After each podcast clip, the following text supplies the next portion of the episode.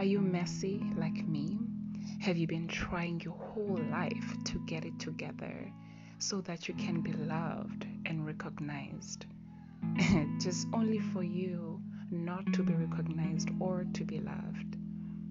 Join me on this journey of stepping into the truth that God loves you, regardless of how messy, how muddy, how clumsy you are.